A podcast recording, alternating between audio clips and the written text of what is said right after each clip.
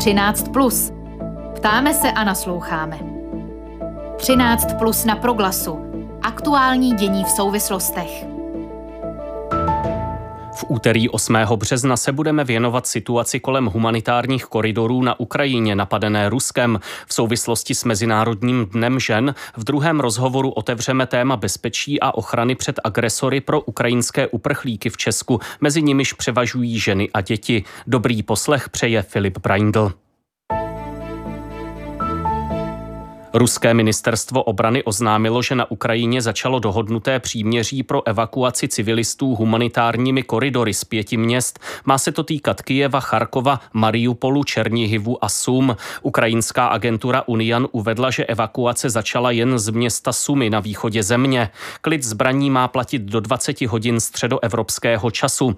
O situaci budeme nyní hovořit s komentátorem Českého rozhlasu Liborem Dvořákem, který je znalcem Ruska a postsovětského prostoru. Vítejte ve vysílání Proglasu. Dobrý den.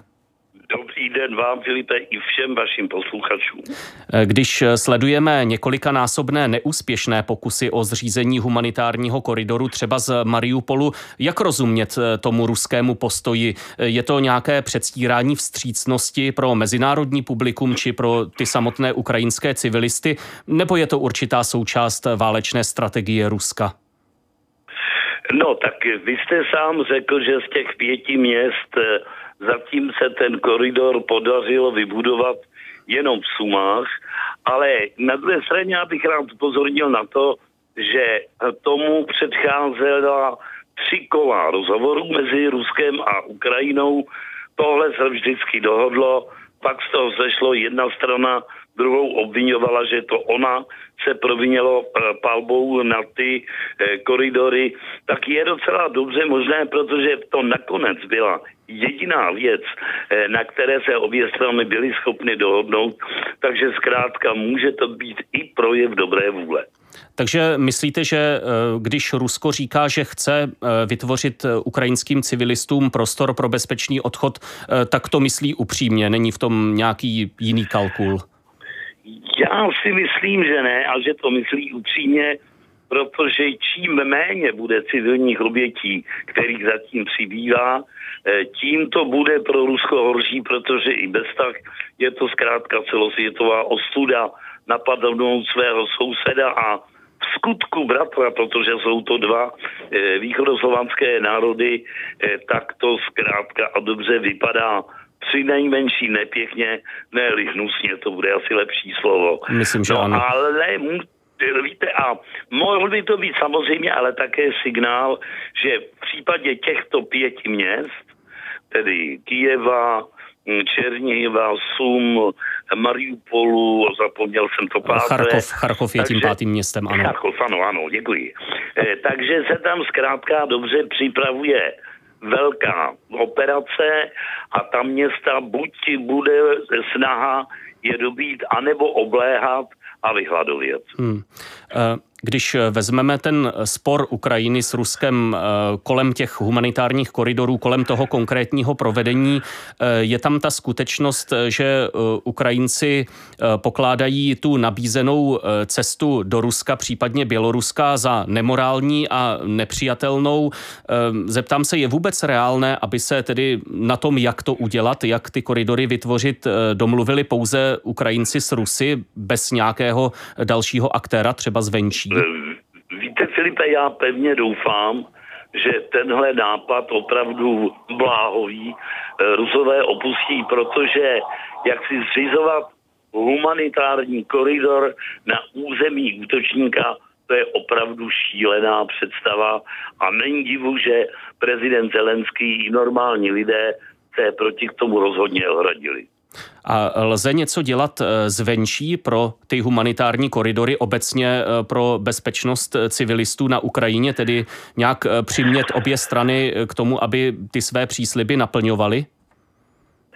No, tím si úplně jist nejsem a myslím si, že dodržování pravidel provozu těch koridorů bude záležet na, jenom na těchto dvou stranách Kdyby tam byly nějaké mírotvorné sbory, je to něco jiného, ale nic takového na Ukrajině není, takže budeme se muset spolehnout na dobrou vůli obou stran. Hmm. E, co podle vás čeká ukrajinské civilisty v další fázi války, kdy Rusku podle všeho nevyšla e, ta původní strategie rychlého úderu? E, uvidíme častější útoky na civilní cíle nebo takové ty plošné, jak jste naznačoval i v případě těch pěti měst a konec konců i teď v noci v Sumách něco takového proběhlo. Bude to tedy častější podoba té války?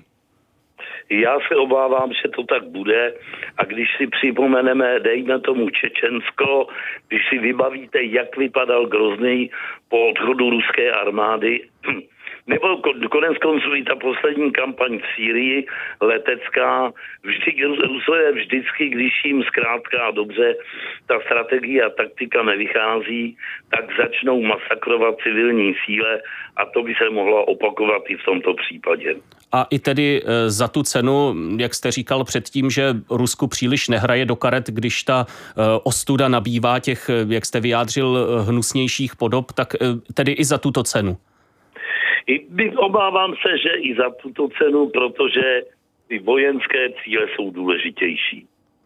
Libor Dvořák, komentátor Českého rozhlasu, byl prvním hostem úterního vydání 13 plus na rádiu Proglas. Děkuji za vaše odpovědi. Naslyšenou. Naslyšenou. 13 plus. Do středu dění. Z Ukrajiny podle dnešního sdělení Vysokého komisaře OSN pro uprchlíky Filipa Grandyho odešli přes 2 miliony lidí. Na 100 tisíc z nich zatím našlo útočiště v České republice. Ministr vnitra Vít Rakušan po včerejším jednání krizového štábu sdělil, že mezi běženci převažují děti. Mezi dospělými je asi 80% žen. Jak se postarat o jejich bezpečí, jak je ochránit před případným agresivním jednáním? To je téma, které na Mezinárodní den žen otevíráme s Vladimírem Vladimírem Vedrou, vedoucím brněnské poradny organizace Bílý kruh bezpečí. Dobrý den. Dobrý den, zdravím vás i posluchače. V čem je situace prchajících ukrajinských žen a dětí specifická, pokud jde právě o tu potřebu zajistit jejich bezpečí, ochránit je eh, před případnými agresory a podobně? Eh, ta situace je v mnohem podobná obytem eh, trestných činů, tak jak je známe v prostředí České republiky ať už se jedná o traumatizaci z toho, co prožili ti lidé, je to strach z reakce okolí a je tady samozřejmě riziko stigmatizace, ale uh, jsou tady Navíc ještě u uprchlíků se přidávají další okolnosti, které stěžují to prožívání. Ať už je to to, že uh, jsou odloučeni od svých blízkých, a je to samozřejmě i obava o ty blízké osoby, které třeba zůstaly na Ukrajině. Uh, je to cizí prostředí neznámé, um, je to samozřejmě i jazyková bariéra, takže tohoto všechno se uh, u lidí, uh, kteří třeba prožili uh, nějaké uh, trestné činy na cestě uh, z Ukrajiny, ještě přidává k tomu k zátěži. Hmm. A vnímáte i nějaké nebezpečí, že by se mohli ve větší míře dostat do kontaktu s lidmi, kteří je chtějí nějak zneužít, ať už třeba eh, v nějaké pracovní rovině nebo v něčem podobném? Tak, eh, takové náznaky už se vyskytly. Eh, samozřejmě lidé, kteří se, jak bych to řekl, živí z trestné činnosti, vidí tady určitě příležitost pro obchodování s lidmi. Jsou to v podstatě snadno Eh, zranitelné cíle. Lidé, kteří takhle přichází, nemají třeba eh, někoho, kdo by se o ně postaral. Takže mm, je, v podstatě ta situace nabízí z hlediska i třeba organizovaného zločinu a jak jsem již říkal, určité náznaky, že této příležitosti eh, je využíváno, už se objevují. Je to tedy téma pro nějakou osvětu, pro cílenou práci s těmi běženci už třeba na úrovni toho přijímacího řízení? To se přiznám, že mm, je, je to určitě žádoucí. Eh, na druhou stranu eh, je těžké eh, dělat to plošně a nejsem si úplně jistý, že jestli je to součástí těch prvních kroků, které v podstatě jsou zajišťovány v rámci těch asistenčních center, která se zaměřují spíše právě na, tu, na to zajištění primárních potřeb, ať už je to ubytování, stravování a podobně. Tohle to určitě je něco, co by mělo být jaksi součástí informací při tom příjezdu. Otázka je, jestli v té prvotní fázi nebo až následně. наши. Hmm. E, ve stanovách vaší organizace, tedy Bílého kruhu bezpečí, se píše, že poskytujete bezpečný prostor a podporu při ventilaci oprávněných emocí, studu ponížení lítosti, hněvu, zármutku, pocitu viny a jiných. E, dosud se činnost Bílého kruhu bezpečí dotýkala spíše obětí individuálních trestných činů, řekněme v soukromé sféře. Počítáte s rozšířením působnosti právě na ty oběti emočně traumatizované válečným konfliktem? Konfliktem, jak jste zmínil na začátku? Tak my se v podstatě už 30 let držíme našeho tématu, což je pomoc obětem trestných činů, svědkům a pozůstalým po obětech. A může se stát, že v rámci té uprchlické vlny eh, budou i osoby, které spadají do této cílové skupiny. Eh, mohou to být osoby, které byly eh, obětí trestných činů, ať už v domovském státě nebo, nebo na cestě v podstatě, kdy utíkali před tím válečným konfliktem. Takže to jsou samozřejmě naši potenciální klienti. Nicméně obecně snažíme se jako skutečně držet z toho, co je nám vlastní, eh, takže že bychom rozšiřovali eh, naší pomoc obecně na, na jakékoliv trauma, ať už tedy v souvislosti s válečným konfliktem nebo jinou dramatickou situaci, která není spojená s trestným činem, tak to neočekávám, ale nicméně jsou tady, domnívám se, i jiné zdroje, hmm. jiné organizace, které tu pomoc mohou nabídnout. Rozumím. Hostem 13 plus je Vladimír Vedra, právník a vedoucí brněnské poradny organizace Bílý kruh bezpečí. Eh, například na sociálních sítích je možné v těchto dnech dnech zaznamenat různé poznámky na adresu válečných uprchlíků z Ukrajiny, třeba o dobrém oblečení, o telefonech, teď zazněl jeden eh, náhodou, eh, o ženách s upravenými nechty a podobně. Eh, dá se říct, že pisatelé takto vlastně znevažují, že by mělo jít o lidi, kteří potřebují pomoc. Jak na to reagovat? No, eh, přiznám se, že eh, samozřejmě v prostředí sociálních sítí eh, je tím známé, že se tam vyskytují různé názory, často i názory, které mohou někoho pobouřit, takže není to asi úplně překvapující. A je potřeba vnímat, že jsou to individuální názory, které jsou ovlivněné samozřejmě vlastními představami a předsudky každého z nás o tom, jak takový typický uprchlík má vypadat. Otázka je, jestli vůbec nějak reagovat na takové hmm. komentáře. Asi bych viděl rozdíl, jestli takový komentář udělá někdo, koho neznám, jenom třeba v prostředí té sociální sítě, nebo pokud je to můj známý, a potom má smysl asi nějaká interakce, kdy vím vlastně s kým komunikuju, jestli to třeba není i nějaký troll. A je potřeba samozřejmě vnímat to, že uprchlíci, kteří k nám přichází, jsou z různých vrstev společnosti um, a všichni mají nicméně teď jedno společné a to je těch před tím válečným konfliktem. To znamená, netýká se pouze těch sociálně slabších nebo naopak těch vyšších vrstev, domnívám se, že v tomto jsou všichni společně. Um, napadá mě, jestli tam není vlastně trochu určitá analogie Eh, s obětimi těch domácích násilných trestných činů, eh, které se dost často také potýkají s tím, že jim jejich okolí nevěří, že zkrátka v tom, v tom smyslu ty přece nevypadáš jako eh, hmm. člověk, kterému někdo ubližuje nebo něco takového. Eh, může to tak být, eh, jak jsem říkal, každý z nás má představu o tom, jak by třeba měla vypadat typická oběť a pokud se setkáme s někým, kdo do té představy nezapadá, tak můžeme mít tendenci právě si říct, no tak tohle to asi nebude uh, oběť trestného činu, ať už je to třeba znásilnění domácí násilí a podobně, takže v tom je to skutečně podobné. A zkusím to ještě obrátit do takové, řekněme, optimističtější perspektivy.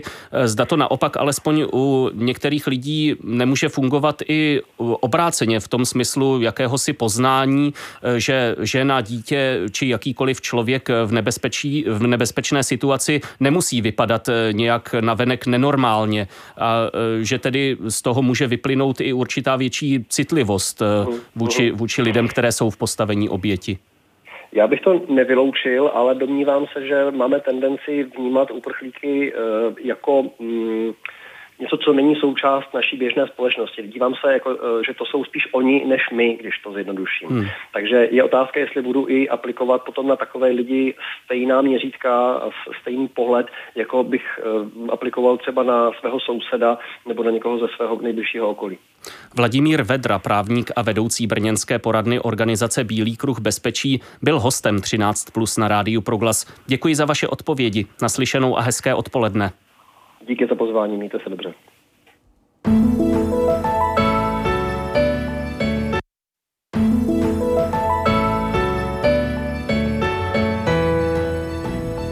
Třináct plus v úterý 8. března končí. Za všechny kolegy, kteří se podíleli na přípravě, se od mikrofonu loučí Filip Braindl. Těším se na slyšenou u dalších aktuálních rozhovorů zítra po 13. hodině.